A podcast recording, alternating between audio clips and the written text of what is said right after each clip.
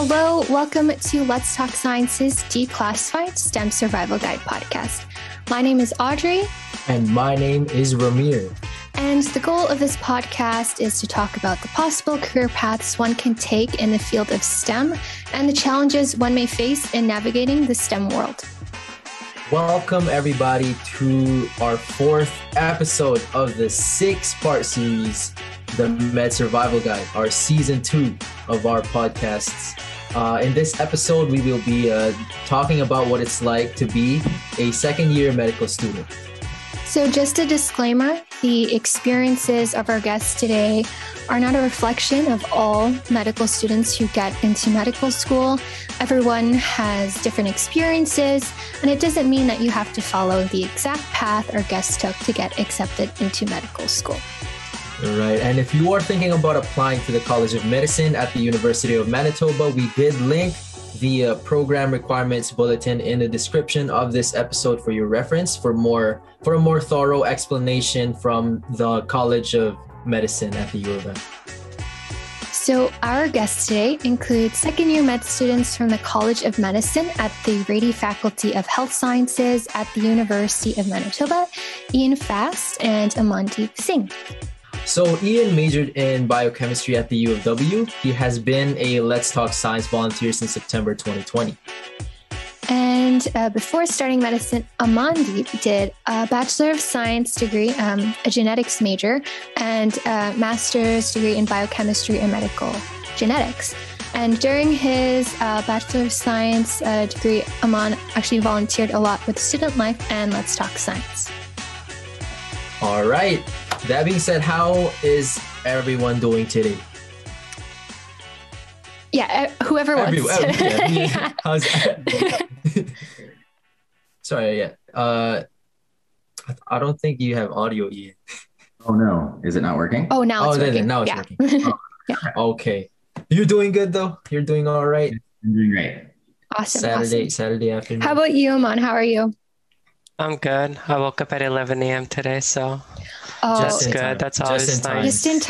Just in time. I woke up at like 10 a.m. and we actually had we recorded our first episode of this series this morning. So this is the second recording today.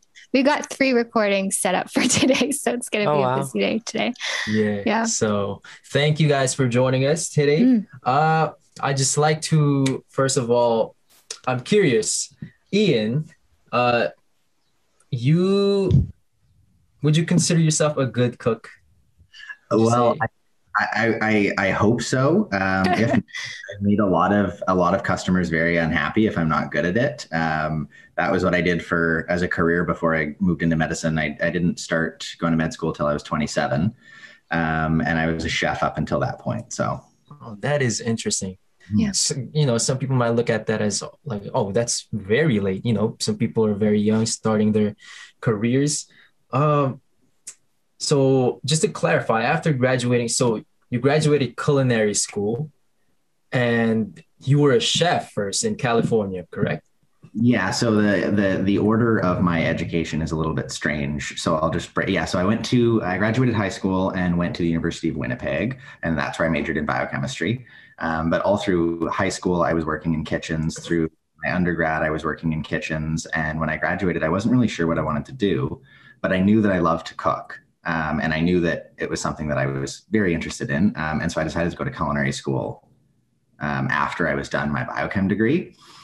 So then that was 2 years long. And after that, I was a chef in a few different restaurants in California and Arizona and Winnipeg and Ontario. And I just ultimately decided that it was something that I loved to do as a hobby, but not as a career. And the whole time I was just thinking, what if I used that biochem degree to go to medicine? And as the years went by, I became more and more interested in finding out the answer to that, and eventually just realized I can cook for myself for fun. And it doesn't need to be my job. And so then I decided to go into medicine, and I love it. Wow. Very different, route indeed. Mm-hmm. What about yourself, Aman? Would you say you're a good cook? I wouldn't say good cook, but I can make like simple stuff for myself if You know, if I ever need to, like pasta, grilled cheese sandwiches, I love those. Pasta. Yes. I love pasta. And then like simple things, I just watch YouTube videos. True. But, everything's on YouTube. Yeah, not like Ian though. He's got it all down. He teaches us in our class. Well, I mean, you definitely know a lot more about genetics than I do. So, you know, there you go. It's a win-win for both of you guys. Yeah. What about you, Audrey? Would you say you're a good cook? I mean, I really like baking. I'd say my specialty is like banana bread and like chocolate chip cookies, but I'm not like that great of a cook. I'd say I'm more of a baker than a cook. I'd say. What about you, Ramir? Yeah. Oh, me. Okay, let me tell you. No, not at all. That is not my forte. I just let whoever else is in the room cook the food for. Well, I can cook. Let's see here. There's this pancit canton. You guys know what pancit is? It's like a Filipino dish. It's just noodles, but it's like easy to cook. It's basically like pasta. So you can boil noodles. You just boil. Yeah, I can boil noodles. That's like, you know, I would say that's very adept cooking, you know. But I also like, what I do know is, do you guys know what polvoron is? I do not. It's like a Spanish treat. It's like a candy, and it's made of, I think it's peanuts. I'm not really sure how to describe it because it's not your usual candy, but it's very soft. It's crumbly. Yeah. But if you guys have the chance to look it up, it's definitely a delicacy. Is it a delicacy? Is that a good? I don't know, but it's really common in the Philippines, I think, as a snack to eat. Yeah, it's pretty easy to make. Keep my eyes peeled for it, or maybe one day. Yes. Yeah. So, Aman, so you did your master's degree in, specifically, it was biochemistry and medical genetics. How has that helped you in applying and studying for medicine? And this question actually comes from Revneet Prah, who's one of our LTS volunteers. So after my bachelor's, I think so when you go to master's from like a science bachelor's, you don't really learn like any new theoretical stuff. You just like learn to synthesize like all the literature that's around a certain topic. And I would say like doing that during my master's has helped like studying in medicine, because medicine is also like very broad.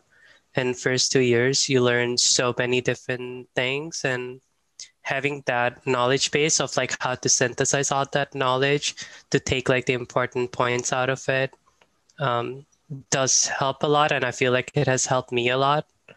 And that's like me judging from like what others' experience has been who have not had that luxury yet. Oh, awesome. That's really interesting. So this next question is for both of you. What or who inspired you to pursue a career in medicine? Either of you can take this question. I can go first. So for me, there was never really like one moment where I was like, oh my God, this is what I want to do. It was just ever since I was a little kid, I've just always been really fascinated in science, and took all the science classes I could. They were my favorite classes. I watched exclusively Discovery Channel when I was a little kid. And I found that every time I learned about something new about how the human body worked, I was like just blown away, and it was so interesting. And so for me, it was just, I think it's the thing that I could go into that I just find the most interesting, and every time that I learn something new, I find it cool and neat. And so, yeah, so it's the thing that I find the most interesting. And that's what directed me into it. I was also a lot like Ian growing up. I was interested in science from like the get-go, but I was interested in like everything. I loved bio, I loved chemistry, I loved physics, I loved math.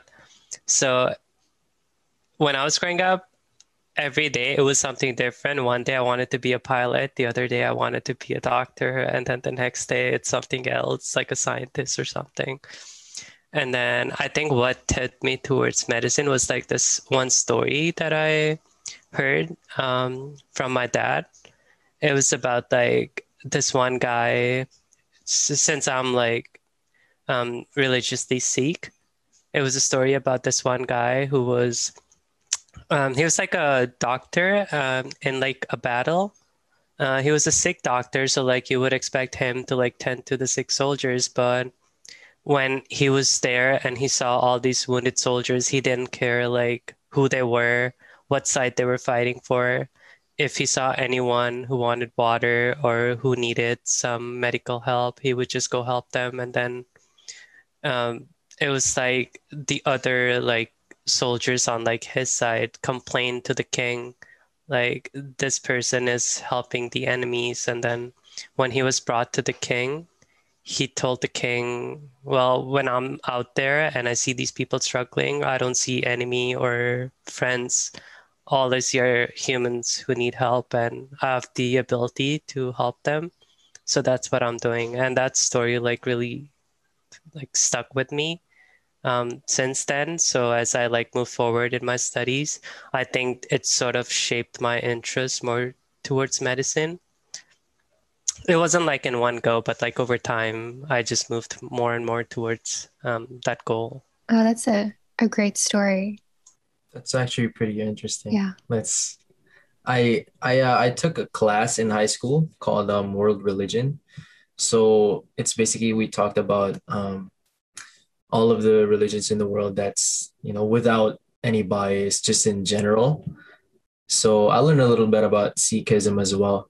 And I think just every religion is pretty interesting. And that's definitely a story that I kind of want to look up now. It's pretty interesting and pretty inspiring as well. And now I'd just like to talk about, I think I said in the first episode, the big elephant in the room.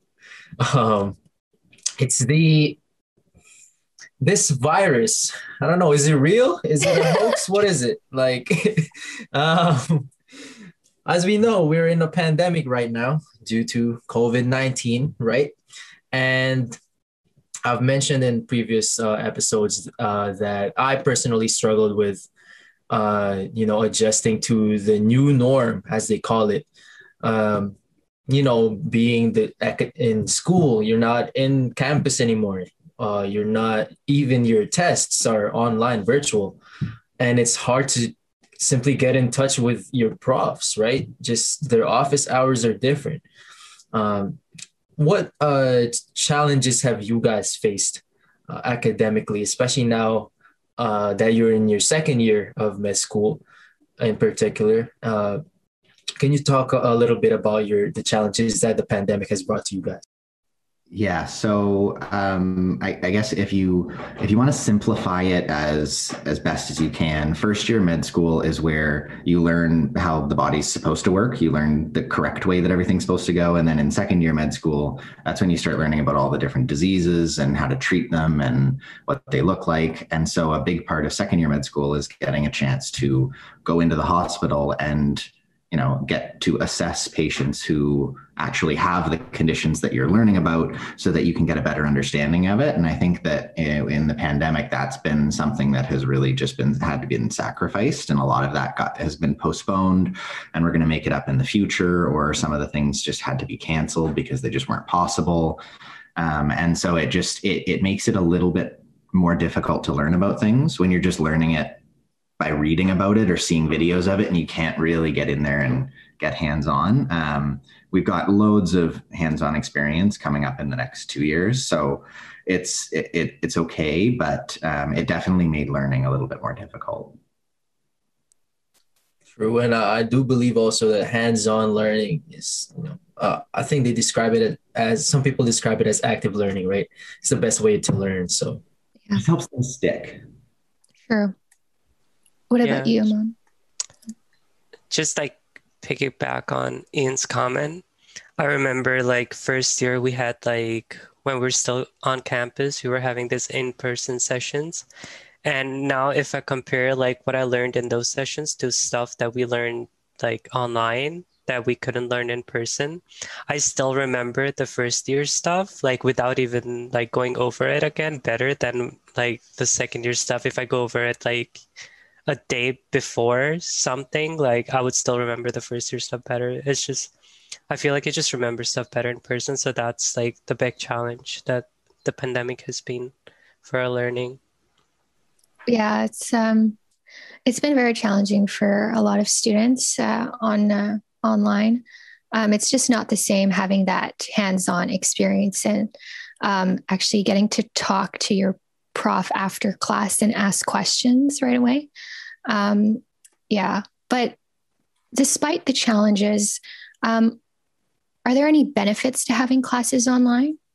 There's definitely some, you know, it's much, much more convenient. You know, you can work your schedule around online classes much more easily. Now everything just gets automatically recorded. And so, you know, we have mandatory classes and optional classes, and it just, yeah, you can watch the optional like pre-recorded lectures at a later time. So yeah, it's definitely more convenient. It's nice, but you know, on the flip side, you end up never leaving your home. Yeah. Definitely easier to get to an early morning session if the session is on your couch than if the session is halfway across the city. But I also find it challenging when it is an early morning class and you just want to sleep in and then you don't wake up early enough. It's also easier to sleep in when your bed is right here. So. And it's easy to convince yourself like, well, I can just stay in bed and have my computer open and be watching the lecture, but it's not a good idea. Yeah. You're not really watching the lecture. I usually just snooze off when I try to do that in bed. I did it one time and it failed. And so Yeah. Now, do you guys have a chance to have any labs in person during second year? So when the pandemic was still like red hot, we basically didn't have anything on campus, but now as it's like, it's gotten a little better now, we've started to have more on-campus stuff. It's still like maybe once a week, and if that, it's more like once every 2 weeks or 3 weeks that we go on campus for like on-campus lab stuff or like practical stuff, but it's better than nothing. Plus we get to like see each other again, say hi. So that's always nice too. Oh, that's great to hear. Yeah, absolutely. Yeah. Yeah. Not seeing all of the people, you know, like I think one of the things that makes our experience different than, you know, the people who are just finishing up first year right now is that we at least got the chance to meet each other and during orientation and get to know each other and become friends. So, you know, that's something that I found at least really helped getting through first year med school is you've just got all these, you're surrounded by people who are going through the same craziness as you. So I feel for the people that got into med school right during the pandemic and didn't really get the chance to meet, because I think that would have made first year a lot more challenging. But yeah, no, that's the thing that I miss the most about going to school is you just got to be surrounded by a bunch of people who share a ton of common interests with you. That's why you're all in the same place. And it's a good environment. Absolutely. I think it goes the same with, you know, high school students transitioning this year to university, first year university, right? So, but you guys will have your time. I promise you'll have fun, you know, hopefully crossing my fingers. But I just like to ask, you guys are in your second year of med school, of course, as we have mentioned. What was, you know, a lot of people would say, are intimidated by med school because they say takes too long or it's too much. There's this expression that describes the workload as it's kind of like drinking water out of a fire hydrant. How true is that? Like, did you have that same expectation coming into med school? And especially now you're in second year, did you still have that mentality as well? Transitioning from first year to second year med school? And if you did, then how did you manage to change the mindset or handle the situation?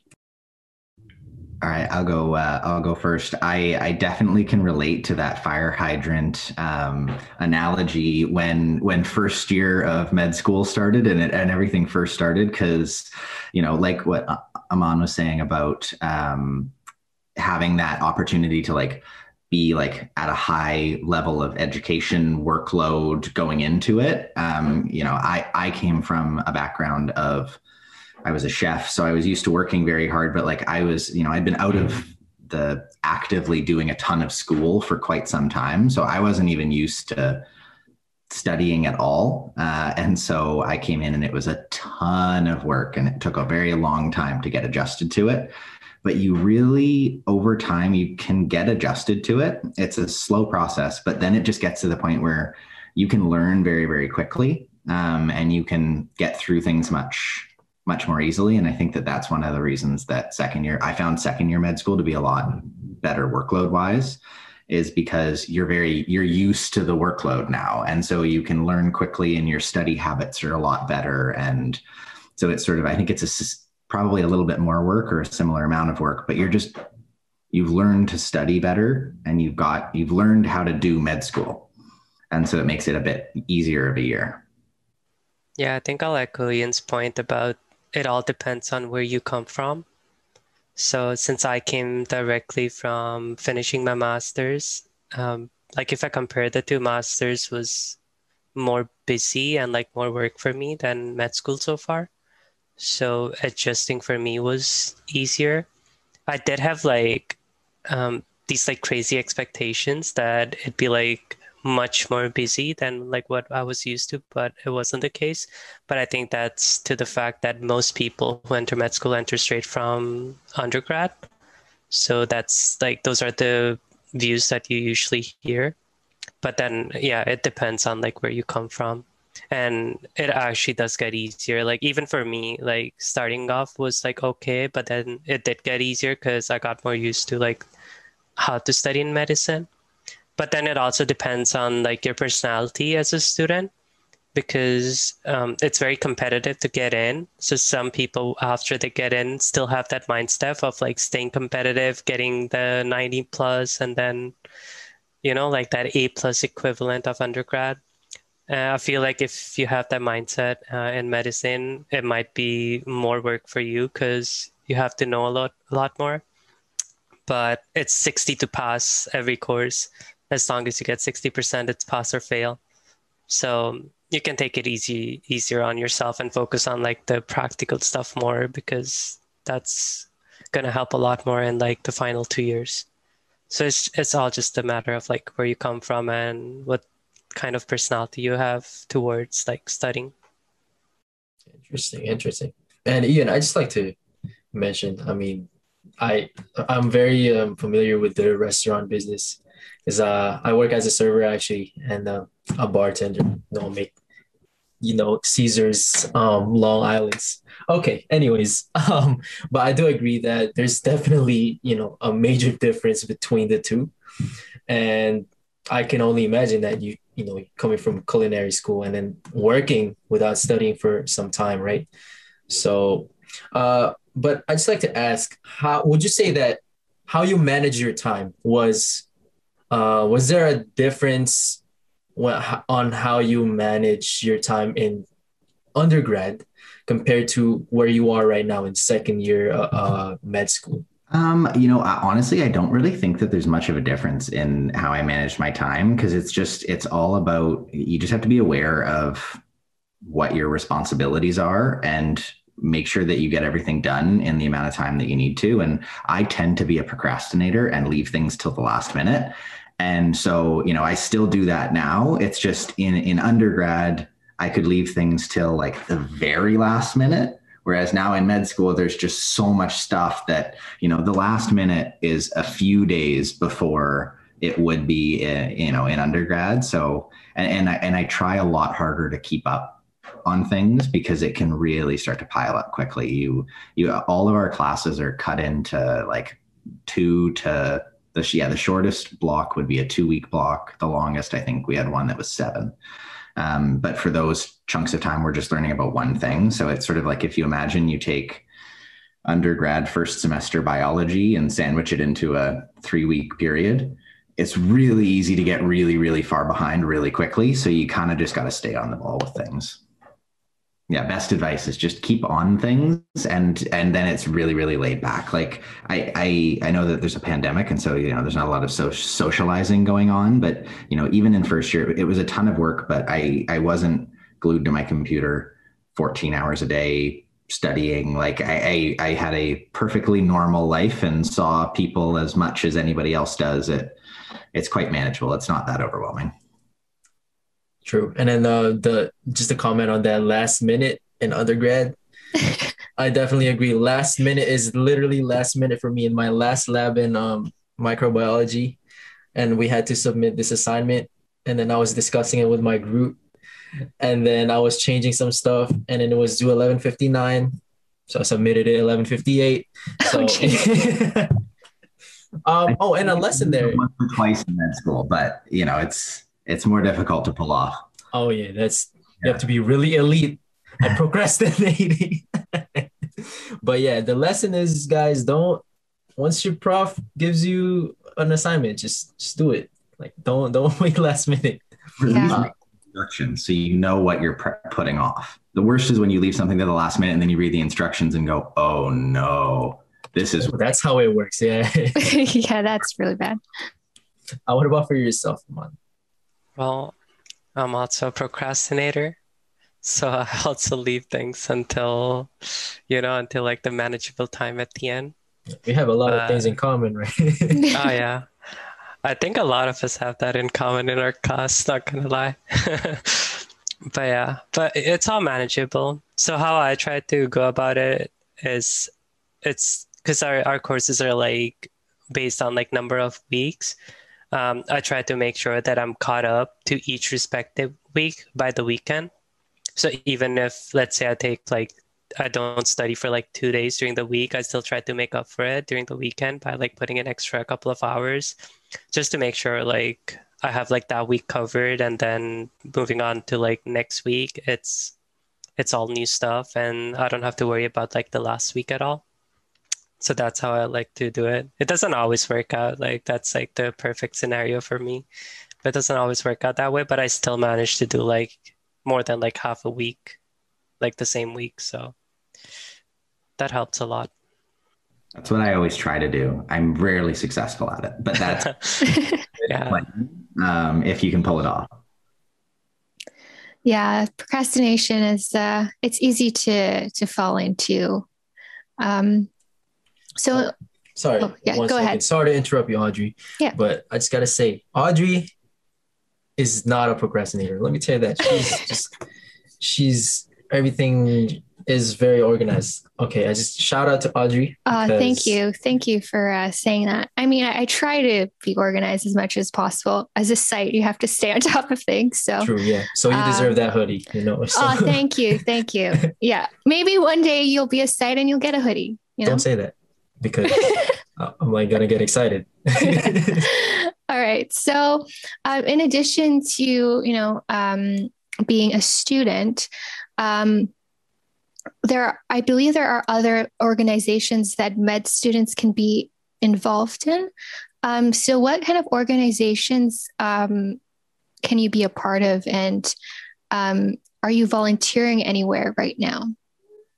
So there's lots of, I mean, med students are involved in all sorts of different organizations, and I'm not aware of all of them, but just through med school, there's, you can be involved in the, you know, Doctors Manitoba. There's a vast student government, and there's a lot of different roles within the school.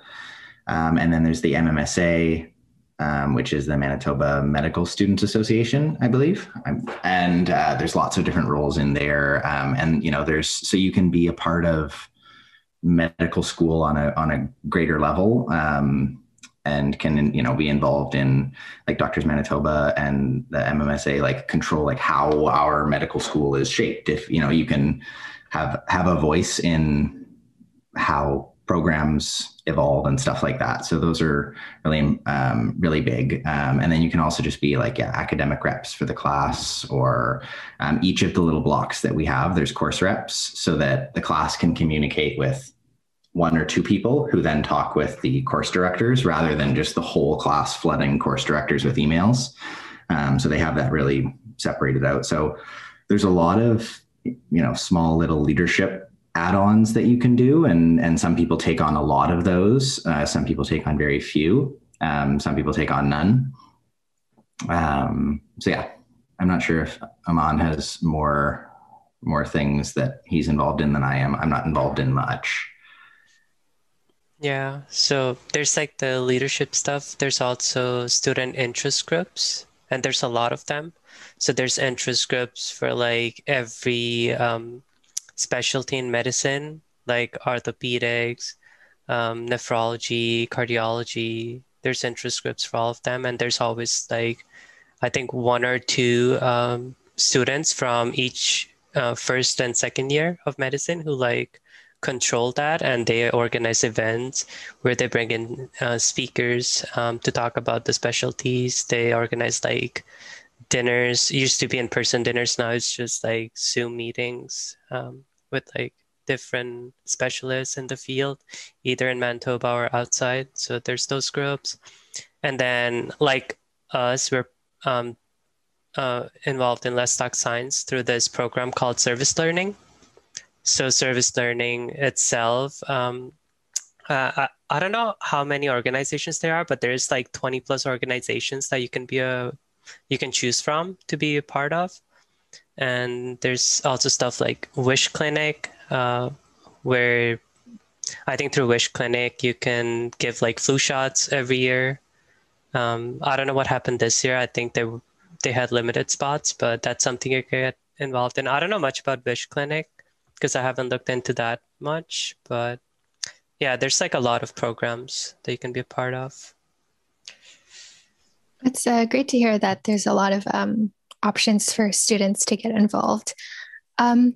So as a second year med student this far, what has been the most challenging part, and what is, I guess, one of your favorite parts of being a second year student thus far?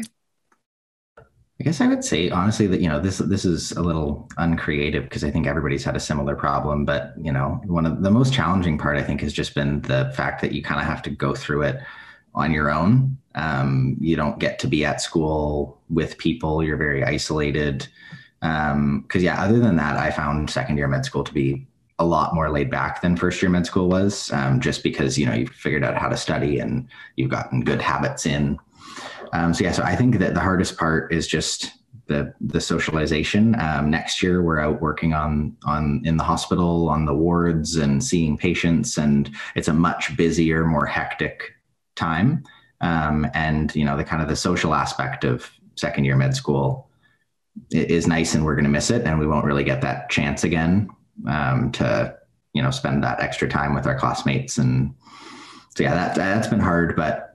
I think probably my favorite part of second year med school has just been that now it's focused on diseases and disorders and how to fix them. And it's just like, I find it a lot easier to just keep track of, all right, there's disease X. This is how it presents in the hospital. This is what you do about it. This is how long it takes to get better. And this is the long-term outcome. And you can just go through things that way. And I find it to be an easier way of remembering things, you know, just keeps everything structured.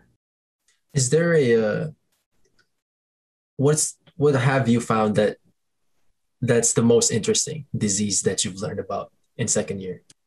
So for me, my favorite class, I think this might be coming up later, but my favorite class was neurology, and that we took in second year. I just thought it was so interesting how people would come in and they would have, you know, like numbness in a certain part of their hand, and that would tell you what nerves were affected, and if they had, you know, numbness on one side of their body and weakness on the other side of their body, that would tell you where in their nervous system the problem was. And it was just, it was all these neurological disorders, diagnosing them was like a fun puzzle. And you just kind of feel like Sherlock Holmes, like finding clues and going, okay, well, if there's that and that and that, well, that means, and then you can kind of do investigations to try and figure it out. And it's just, it was, I thought that neurology was a really, really interesting puzzle. And so, yeah, that's, I guess, probably worth mentioning. I don't know whether it came up in the first year med school podcast episode, but there's something called an early exposure that we can do in the summer. And it goes to, yeah, so it's technically considered a course, but they're voluntary. And if you're interested in a field, what you do is you find a doctor that you can shadow for 2 weeks. So that just means, you go, they show you what they do and you follow them around, and, sometimes you do more things than other times. Sometimes you get to interview patients and, depending on what you're doing, you'll have a different experience.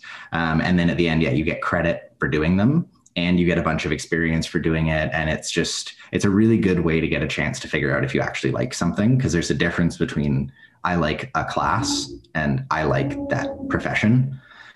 And so, yeah, so that's something, the reason I bring that up is that's something that I'm going to be doing this summer, is doing an early exposure in neurology to see whether or not it, I like the field as much as I like the class. Super cool. It's a good way to put it too. Yeah. What you said about liking, the difference between liking a class and liking the profession. It's a good thing to keep in mind. Our listeners. Mm-hmm. So, what about you, Aman? What was sort of the challenging part of second year med thus far, and what's your favorite part? So, apart from the socialization aspect, I think a challenging thing for me has been, since I'm more of a hands-on visual learner. And now that we're studying about all the diseases and stuff, there's a lot of things that would be better learned by either seeing someone or a patient who has that problem, or seeing examples in person. I think that's something that I've struggled with a lot. I've had to go on YouTube to find a bunch of videos and examples to learn that way, but it's still not the same. So I feel my knowledge about those things is not as good as I would like. So that's my main struggle in second year. And then for my favorite part, so my favorite course was also neuroscience, but then I think it's tied for me with nephrology. And then since Ian already talked about neuroscience, I like nephrology because it was kind of similar to neuroscience, where there's a lot of problem solving, but it's not that Sherlock Holmes type. It's you're chemistry scientist kind of thing, where you look at acids and bases in the body and their balance and stuff like that. So that spoke to the inner scientist inside me, and I really loved that. Being able to go back to my roots of biochemistry and try to solve those problems. So I really like that. So that's why, yeah, I haven't had my chance to do those in-person exposures yet, or shadowing. And that's something that I was thinking this summer, actually, shadowing a nephrology, someone in nephrology, and see if I would actually like doing that as a profession. Just to clarify also, nephrology for our high school listeners has to do with your kidneys and neurology, of course, your nerves, nervous system and stuff. So that's really good. And I think for me personally, I'm particularly interested in cardiology, your heart. And that's my interest. And I don't know, I feel like I've seen a lot of, strokes and, heart diseases, in my own family. So that's why I wanted to learn more about it. And that just turned out to be my interest now. So yeah, I just have a question now from a grade 11 student, named Ray Lee Torino. I think she asked a question from our previous episode as well. So thank you for sending your question again for our fourth episode. She's from Daniel McIntyre Collegiate. in Winnipeg, Manitoba. And her question is, what is the difference between your first year and second year of med school? So I guess we've touched a little bit about that, but maybe there's some the major differences that stand out more than others. Could you explain a little bit about those? Yeah, I guess sort of, I think we've touched on a lot of different things and indirectly answered this throughout, but I guess to just sort of summarize it is, yeah, in first year, you learn about the human body and how it works normally. And you learn a little bit about different diseases and how things can break down. But then in second year, you're very focused on diseases, disorders, pathologies, things that are wrong with people. And so the structure of the lectures is a lot different, and not in all of the classes, but it's less memorizing like anatomy and things like that, and more you learn a little bit more about medications and how to treat people. And you get you're given more complex problems where people have all sorts of different symptoms and you need to figure out what's wrong with them based off of those symptoms. So second year is a little bit more geared in that direction. And I think since you're used to the workload at that point and you're now you're learning a lot more, but you're also applying knowledge, it's a little bit more, I find it more enjoyable. If I could just put it simply, I think first year was more of a grind, and then second year has been a little bit more interesting. Yeah. It's kind of like, when you take anatomy and you take physiology the next year, I think that's the prerequisite for nursing in university. If you're taking nursing at U of M, yeah, it's more memorization for anatomy, and the physiology is more concept. Aman, do you have anything to add to that? I think another different thing in second year is, since you've already learned the normal physiology and anatomy of all the body systems, when you're learning about diseases, there's you start to see these connections between different body parts and the different diseases that might present with same symptoms. So that's something really cool, where you can have let's say a patient with cough, but instead of just thinking about the lungs and lung problems, you think about heart, you think about any infections. So the interconnectedness of different body systems, that's something that comes up a lot more in second year, and that's something super interesting. And sometimes the reason they're coughing is because they're on a medication that has a side effect that causes you to cough. And so, you can think about, somebody comes in and there's all sorts of different reasons they can have whatever they have. And, second year, you kind of start teasing those apart, and it's more interesting. I definitely agree. And that's what it seems like, right? It's so exciting to know that, you're a whole community, or and you have systems that make your body work, right? And we've talked a lot about you guys as medical students or as doctors, and how you treat patients, right? And how you discover what's going on with their body. What about for your own body? What about as personally? How do you personally take care of your physical and mental health, given where we are now, and also, the stress that med school might bring to you? How do you take care of yourselves?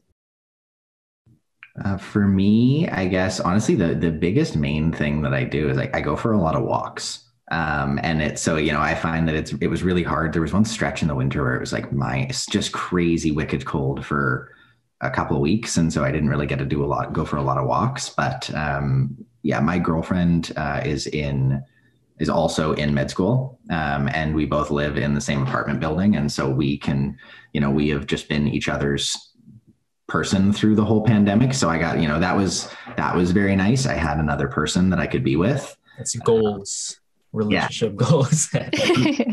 Super well.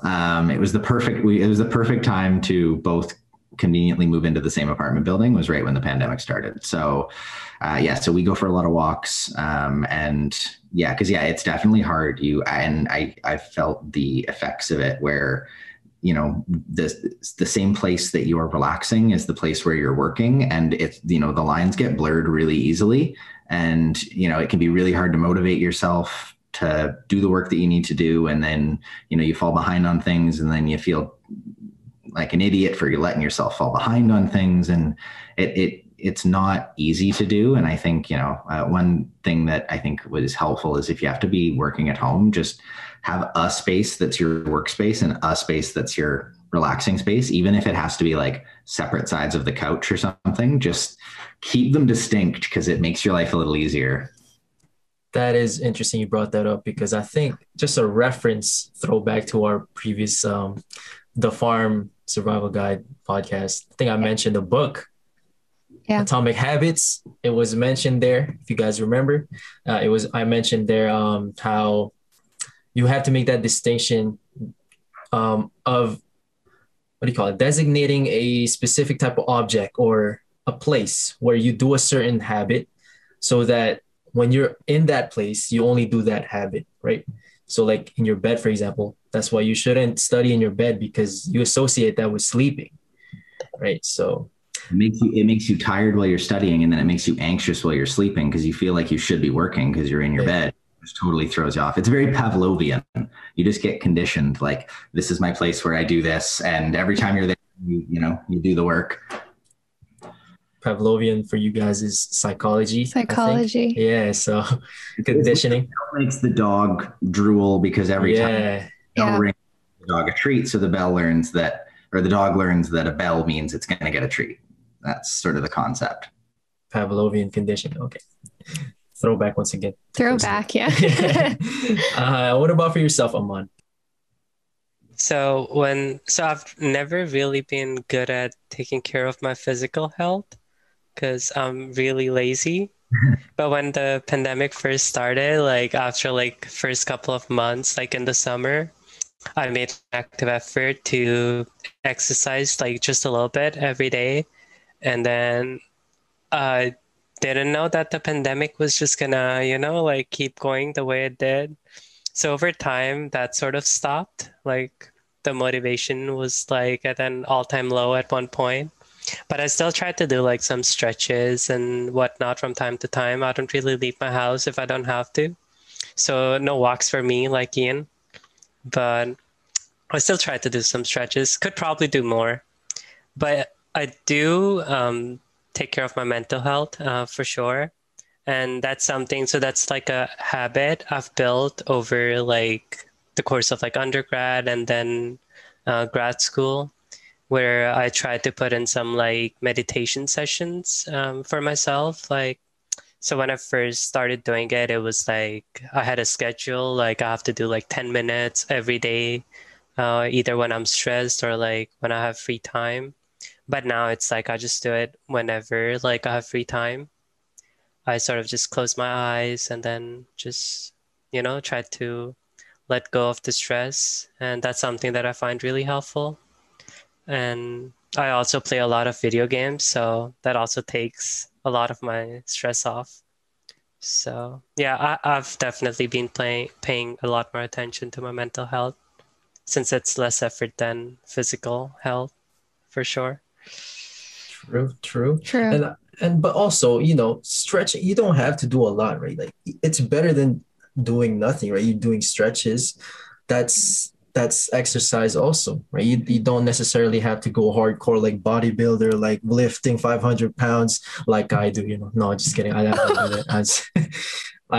not even going to lie to you. I haven't gone in a while because, like you said, it's pretty stressful. And I think my personal opinion is, definitely put more attention towards your mental health, because then if your mental health is straight, right, then you're going to be more motivated to perform physical activities and improve your physical health. So I think mental health is definitely important. Yeah. And meditation really helps as well. I've been trying to do yoga, like this 30-day challenge, but it's so hard to like follow up on because life happens. And so that's kind of interrupted now, but I'm trying to get back on that. So I'm just wondering, what's a common myth about being a medical student that you would like to break down? I guess probably the first thing that would come to my mind was just like the one of like, if you're in med school, you will have no life. Because it's up until this point, I mean, obviously we're in the middle of a pandemic, so nobody's got that crazy of a life right now, but and, you know, yeah, the first 2 years, like you can still totally have a life. And then even once you get into third year's a lot busier, you're in the hospital doing things. It's a lot crazier. But like, you still have a life. My brother's in med school as well. He's in third year and he seems to have a pretty sweet life as well. So yeah, so I think the whole that you just like work nonstop and you completely throw your life away. It's a myth. It's a lot of work and you have to try really hard, but you learn how to try hard and how to get everything done and how to balance your life and you adapt. And yeah, so you don't have to just throw your life away in order to do it. You can still have fun. That's good to hear. I think another myth is, since getting into med school itself is really competitive and you're competing against like thousands of other students, people sometimes get this impression like it's going to stay that way when you get in, but it's really different. Like once you get in, like the 110 of you in your class are like no longer competing with each other. You're all like in this together. Everyone's trying to help each other. And that's something you find out like from the very start. Cause like first, like the first unit you get into, it's like something new. No one's like experienced that before. Everyone's like on the same page, stress wise and workload wise. So you start like getting into that, like, you know, sense of camaraderie, like from the get go. And that's something that I wish more people knew before getting in. And I think that would like put their minds to ease. Like it's very friendly. Yeah. And I think that that's the, you know, the fact that it's a pass-fail program means it's just like nobody's competing with anybody. It doesn't matter if you get a 70 or a 90, you're getting the same, you're getting a P.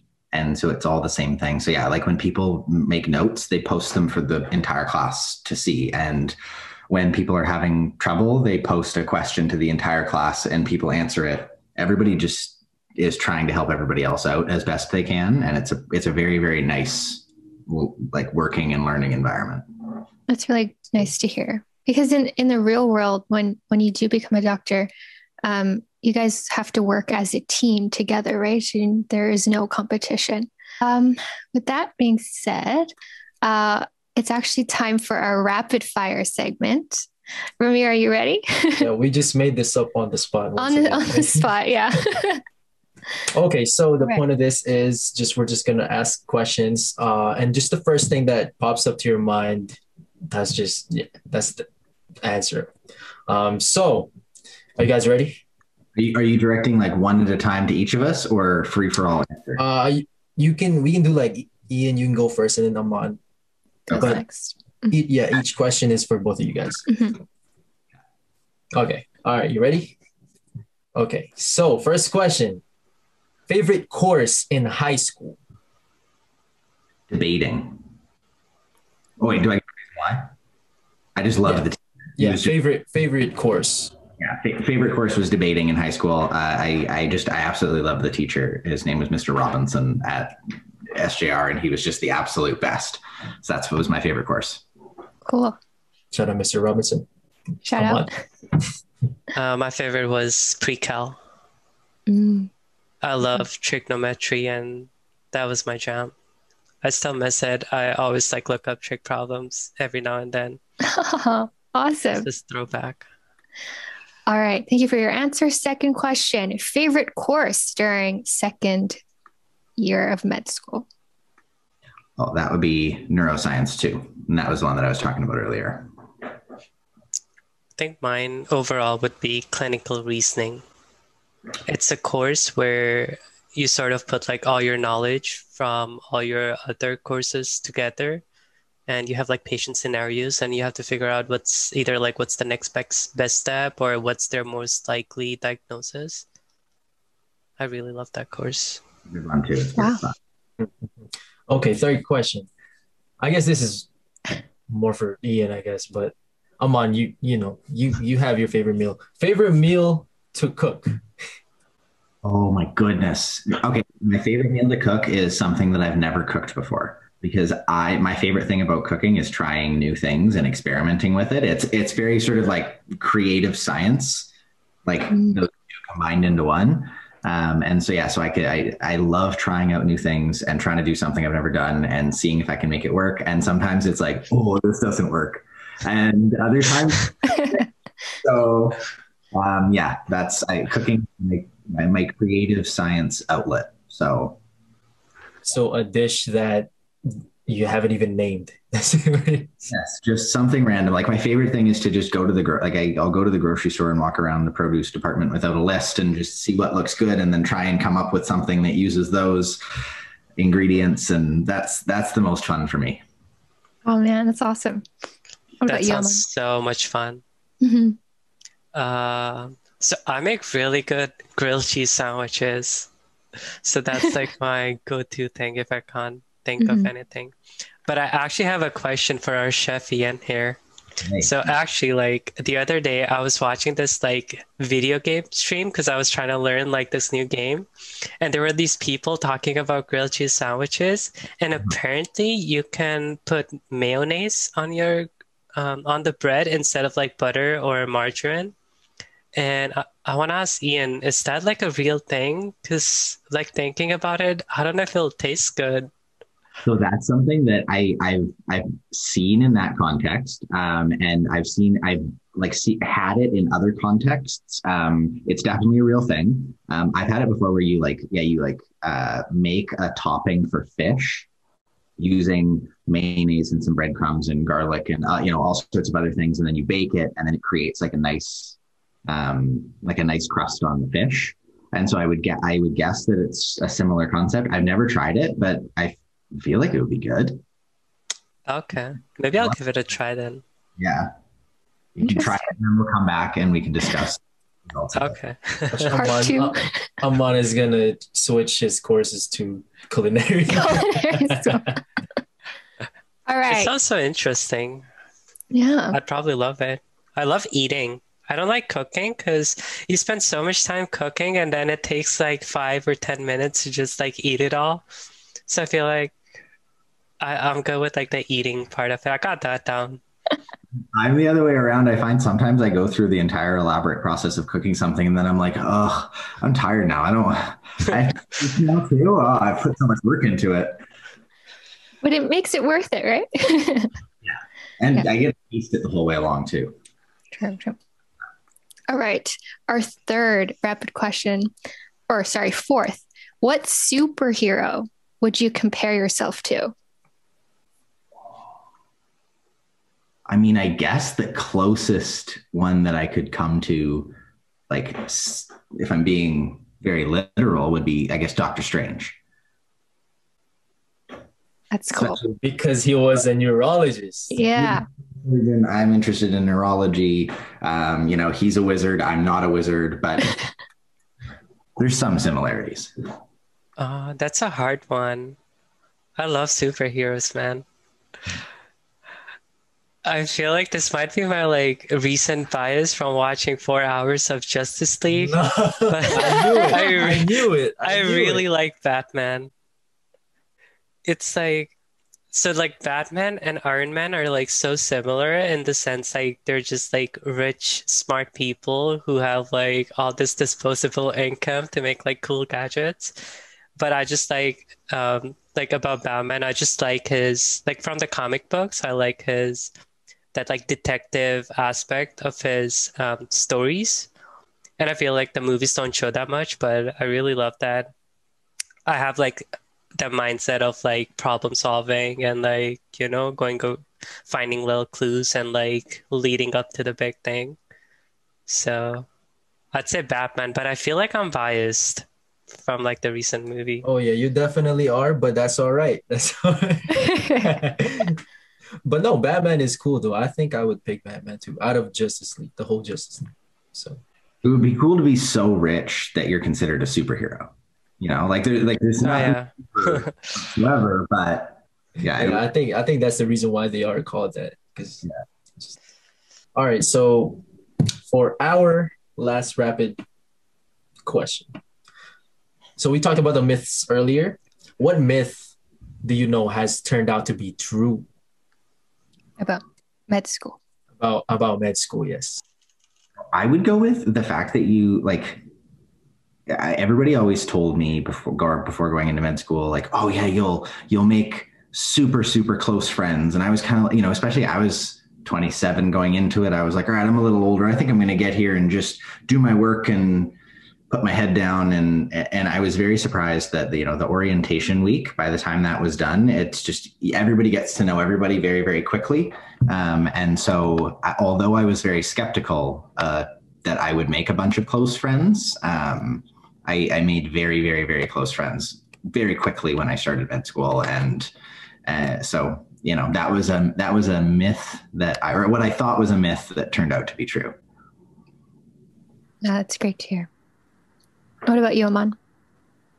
So this, again, like it's just my personal experience, but I was told that, so when I first applied to medical school after my bachelor's and I didn't get in that time. So I enrolled into like grad school and did that. And then I was told by a bunch of people who knew like other students who had trained and like they're in our labs and who went on to do medical school. And I was told that they found medical school to be a bit less challenging than their peers just because of that experience.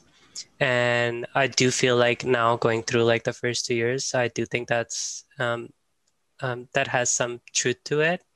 And I think then it's again due to like all that extra experience that you end up getting as compared to like the undergrad students. So I feel like that is, I would say that's definitely like true. The more experience you have, the easier you find things going forward. All right. Awesome. Interesting. All right. So thank you guys so much for participating in our rapid fire segment. We are on our last question of the day.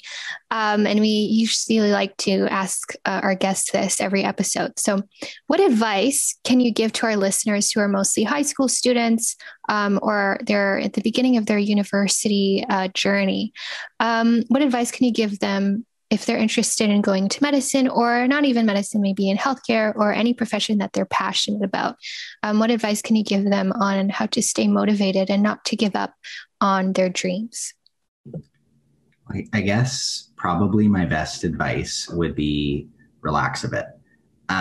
You know, people I think are, you know, especially in high school, like it's important to work hard at school, but you don't need to be killing yourself to get like the absolute best grades possible. If you're trying to get into a university that's really, really hard to get into and you need higher grades, like then set that as your goal. But when you just set like an infinite goal on yourself, you're like, I need to get the highest grades that I possibly can.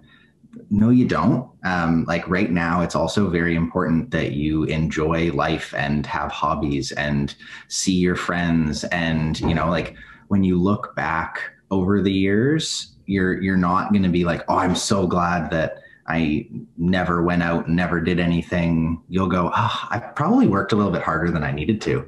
So as long as you're doing well in school, like set goals based off of the marks that you're going to need and the marks that you're going to be happy with. If you have scholarships, work towards those and everything, but don't absolutely kill yourself especially when you're in high school, trying to just get the absolute highest possible grades that you can.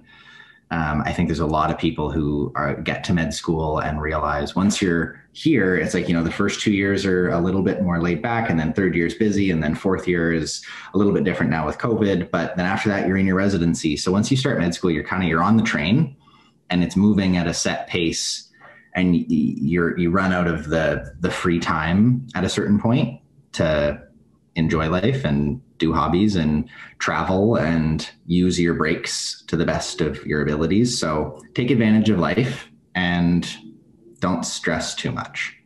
It'll all work out. I wish I knew that when I was in high school.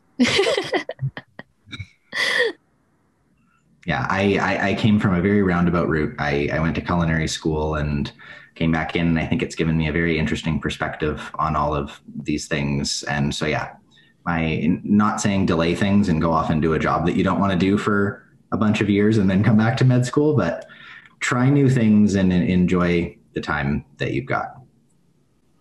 Just a comment. I do want to say, though, I feel like in high school, I was a little bit too loose. So make sure you get your priorities, but also, you know, don't, like Ian said, don't, you know, overstress yourself. So, but still get your job done. Yeah, set goals and then work towards those.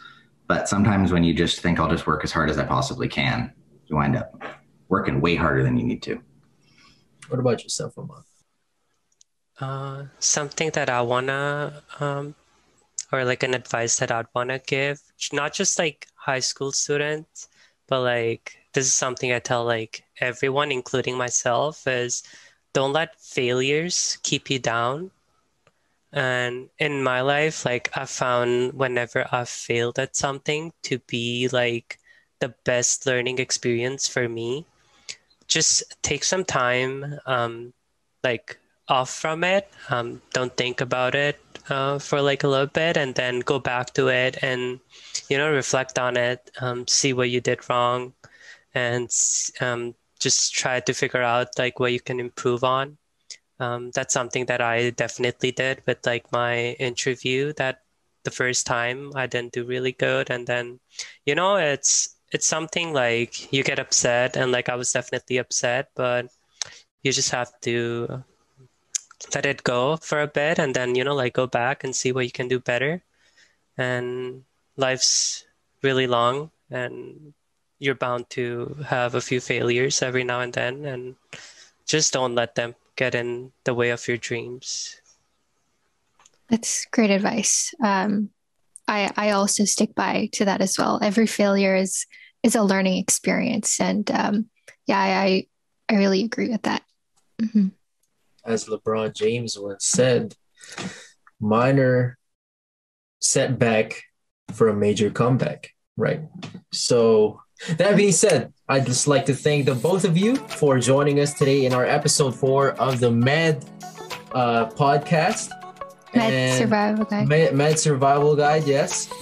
And yeah, thank you so much. And for our listeners, I'd like to thank you also for listening. Remember to follow us at LTS_U of M on Instagram, Twitter, and Facebook to be updated on our upcoming events. And also feel free to follow us and subscribe to wherever you listen to your podcasts in. Apple Podcasts, Spotify, Anchor, we're everywhere. And yeah, thank you once again, Ian and Amandeep. Yeah, thank you so much for taking the time out of your day on a Saturday to spend time with us on our podcast. So we really appreciate it. Thank you very much for having us. Yeah, thank you. All right, thank you. Good luck to all the listeners and whatever they decide to do ultimately. Whatever you want to do, you can do it. So just figure out what you want to do and then do it. Great advice. There you go. All right, you guys have a good rest of the day. Have a great day, guys. Thank you. Bye. Bye.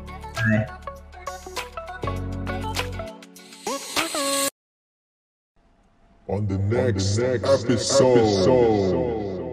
And then from there you can decide whether you do a fellowship or any further training, and then you will become a staff doctor or an attending doctor at the end of the day. So it's a pretty long road. And so it's very important to kind of go one step at a time, because the big picture can be pretty overwhelming. Actually, so funny. I'm currently reading this book. I just picked it up. One of my colleagues mentioned it. It's by Dr. Horton. She's actually an internist here in Manitoba who wrote this book.